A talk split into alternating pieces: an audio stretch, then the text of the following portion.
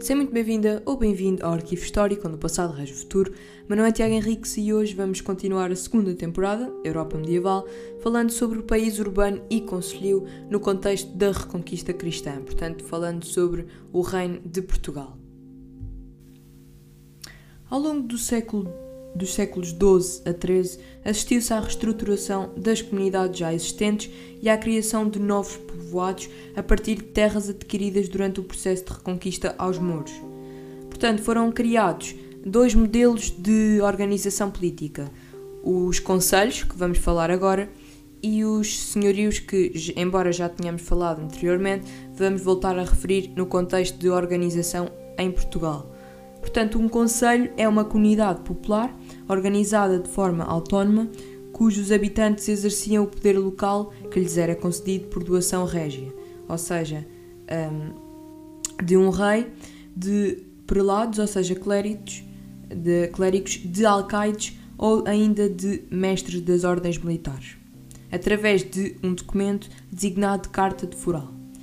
Esta Carta de Foral é então um documento que reconhecia a uma comunidade de homens livres o exercício do poder local, onde estavam definidos os direitos, as liberdades e os deveres dos moradores, os designados vizinhos, as condições de exercício do governo conselho pelos seus habitantes, regulada um, também pela administração conselhia, dando à comunidade a possibilidade de escolher os seus magistrados, ou seja, os homens bons. Um, Garantia também a propriedade dos bens aos moradores, um, estipulando o pagamento de impostos e também multas pelos moradores a quem concederam o foral. Um, esta carta de foral estipulava também o que é que era regulado um, no âmbito do cumprimento do serviço militar e também no estabelecimento de uma proteção dos moradores contra os abusos senhoriais, que muitas vezes aconteciam. Os conselhos podiam ser então rurais, que situavam-se mais a norte do, do, Rio Douro e que tinham menos autonomia devido a uma maior estabilidade do território, uh, praticando essencialmente a agricultura, a criação de gado ou pastorícia e a pesca em zonas litorais. E os conselhos urbanos, uh, os conselhos urbanos que podiam ser, um, ou também designados citadinos, uh, podiam ser, estavam mais localizados a sul do Rio Douro, gozavam de maior autonomia e dedicavam-se essencialmente ao comércio e ao artesanato, daí a presença de uma nova burguesia, um, classe social uh, inserida no povo, mas que era mais rica e privilegiada. Mas iremos falar mais à frente da burguesia.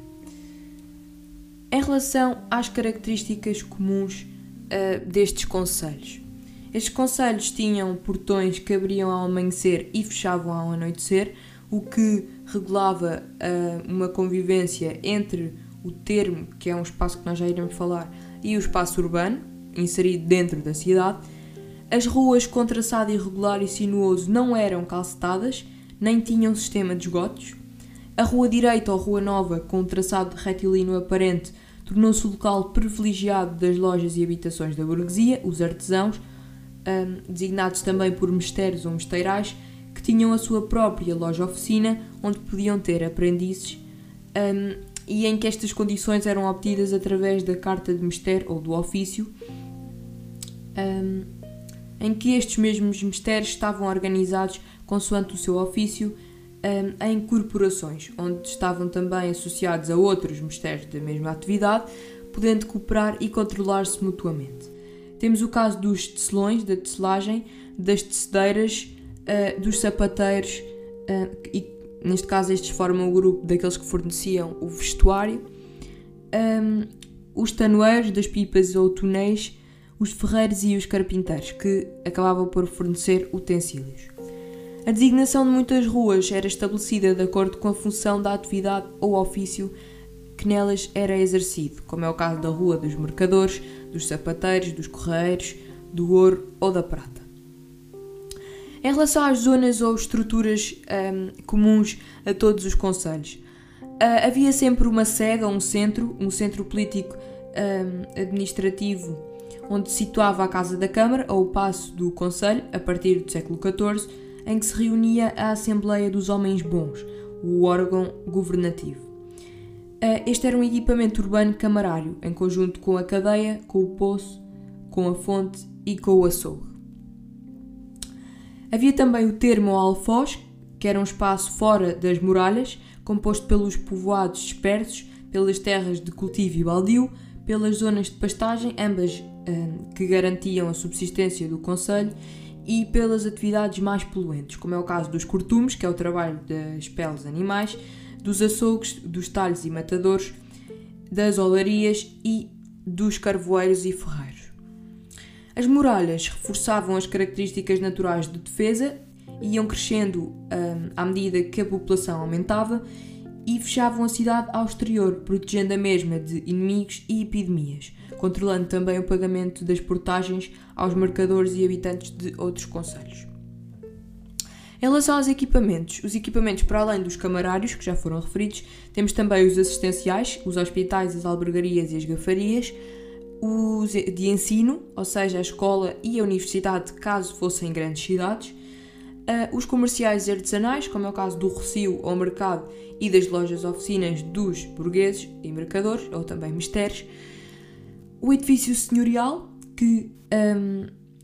existia só no caso de existir um alcaide ou alguém associado à, à corte, uh, também designado por uh, castelo ou passe real, um, edifícios eclesiásticos, como é o caso da Sé ou igreja da diocese, ou mesmo a igreja paroquial, no caso dos conselhos mais pequenos, e o mosteiro, uh, que, onde vivia o clero regular ou convento das ordens assistenciais. Depois havia também os bairros étnico-religiosos. Temos o caso da Moraria, o local onde residia a comunidade muçulmana, que detinha alguma autonomia, em que os habitantes pagavam pesados impostos, dedicavam-se à agricultura e ofícios e praticavam o culto na mesquita, possuindo cadeia e cemitérios próprios. Uh, a judiaria era o local onde, resi onde residiam os judeus. Uh, este tinha uma organização administrativa própria, regida pela lei judaica ou mosaica, em que os habitantes pagavam impostos e prestavam serviço militar. Dedicavam-se a, a atividades financeiras, comerciais e intelectuais e praticavam o culto na sinagoga. Os símbolos comuns do Conselho são a bandeira, que representa a identidade do Conselho através de elementos que a compõem, o selo, que representava a autenticação dos documentos emitidos pelo Conselho, e o pelourinho, que era o símbolo da justiça menor, onde eram punidos em público todos os delinquentes. A estrutura social de conselhia era hierarquizada, consoante uma maior ou menor participação nos cargos administrativos conselhos, e dividia-se entre homens bons ou cavaleiros vilãos, uma burguesia ou aristocracia urbana, um, que consistia numa elite conselhia que dispunha de bens que, lhes, que lhe permitiam manter o seu próprio cavalo, ou seja, subsistência militar, um, combatendo no mesmo durante expedições militares. Um, esta dispunha também de propriedades de casas, terras e gado, ou, neste caso, sendo comerciante, um, e gozava de isenções fiscais e também um, de, dos principais cargos conselhos, como é o caso dos alcaides, dos juízes e dos procuradores de conselho à corte, que já iremos falar. Os peões pagavam impostos, combatiam a pé durante as expedições militares, ou seja, não tinham rendimentos suficientes para manter um cavalo próprio, o que um, simboliza aqui uma dependência militar. Um, dedicavam-se ao comércio e artesanato, ou seja, sendo mistérios, e podiam também exercer cargos menos importantes na administração conselhia. Depois haviam os dependentes, que eram indivíduos que residiam no termo, não possuindo bens próprios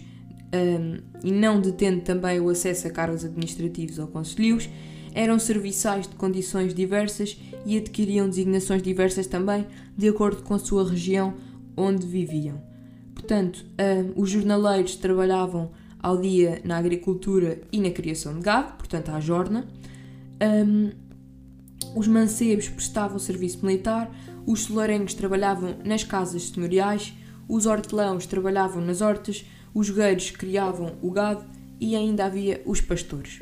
Estes representavam a maioria da população e incluíam também mendigos, marginais e indigentes. O exercício do poder conselho era feito de acordo com a Carta de Foral e das posturas principais, ou seja, estabelecidas pelos homens bons dos conselhos, uh, e era constituída por oficiais régios, nomeados pelo rei, simbolizando a centralização e controle do poder régio. Temos o caso do alcaide, que representava o rei nos conselhos, um, do meirinho mor, que corrigia as irregularidades judiciais, do corregedor que solucionava os conflitos entre o poder local e o poder central, o juiz de fora, que aplicava a justiça de acordo com as normas régias, ou seja, a justiça maior, uh, e também os oficiais conselhos, ou seja, nomeados pela Assembleia dos Homens Bons ou variação. Temos uh, inseridos neste grupo os vereadores, que reuniam periodicamente em variação, controlando os bens conselhos e verificando um, a ordenação um, dos caminhos, das fontes, das pontes e também uh, reformando as posturas antigas, assinando documentos municipais. Temos também o Almetaces, que regulava o preço de compra e venda dos produtos, uh, definindo o abastecimento do Conselho e fiscalizando o comércio, controlando o exercício dos mistérios ou ofícios, uh, em que temos a lei da almetaçaria, o algoz que executava as sentenças, ou seja, a justiça menor, o mordomo ou almoxarife, que arrecadava os impostos uh, destinados ao rei, cobrava multas e executava penhoras, ou seja, apreensões, ou seja, controlava os bens conselhos. O tesoureiro, que tratava das finanças uh, do Conselho, o escrivão, que registava os atos administrativos e as decisões da Assembleia Conselhia, os sesmeiros, que distribuíam as terras do Conselho pela população, e o chanceler, que guardava o selo e a bandeira conselhia. Um, digamos que agora que já sabem então definir quais é que são os principais órgãos do, do governo conselho, é importante referir que houve uma progressiva inferência do poder régio nos conselhos. Portanto, os marinhos mor eram, e os corregedores também foram os primeiros magistrados municipais nomeados pelo rei a título permanente e extraordinário. Os juízes de fora ou juízes por el rei, surgidos no século XIV, exerciam a administração judicial régia. O alcaide, nomeado pelo rei um, nas povoações com castelo, era de origem nobre e zelava pela aplicação da lei e manutenção da ordem, e com isto podemos dizer que o objetivo era garantir os direitos e a influência da coroa em todo o território do reino. A iniciativa que foi mais acentuada no reinado de Dom Afonso III e Dom Dinis. Portanto, qual é que foi o favorecimento do poder régio pelos conselhos a partir de Dom, Afon de Dom Afonso III nas Cortes de Laria de 1254? Temos o facto de terem proporcionado ao rei uma área de influência régia, de terem constituído uma fonte de rendimentos destinados ao rei, de reforçarem o poder régio na luta contra os privilegiados e de limitarem o poder senhorial. Muitas vezes estes conselhos protestavam contra a intromissão destes oficiais na vida conselhia. E assim termino mais um episódio do Arquivo Histórico. Espero que tenhas gostado. Se gostaste, partilha este podcast com os teus amigos e familiares. Aconselho-te a seguir a nossa página do Instagram, arquivo underscore i61, onde traz conteúdos interativos relacionados com a temática de hoje à tua disposição. E até ao próximo episódio.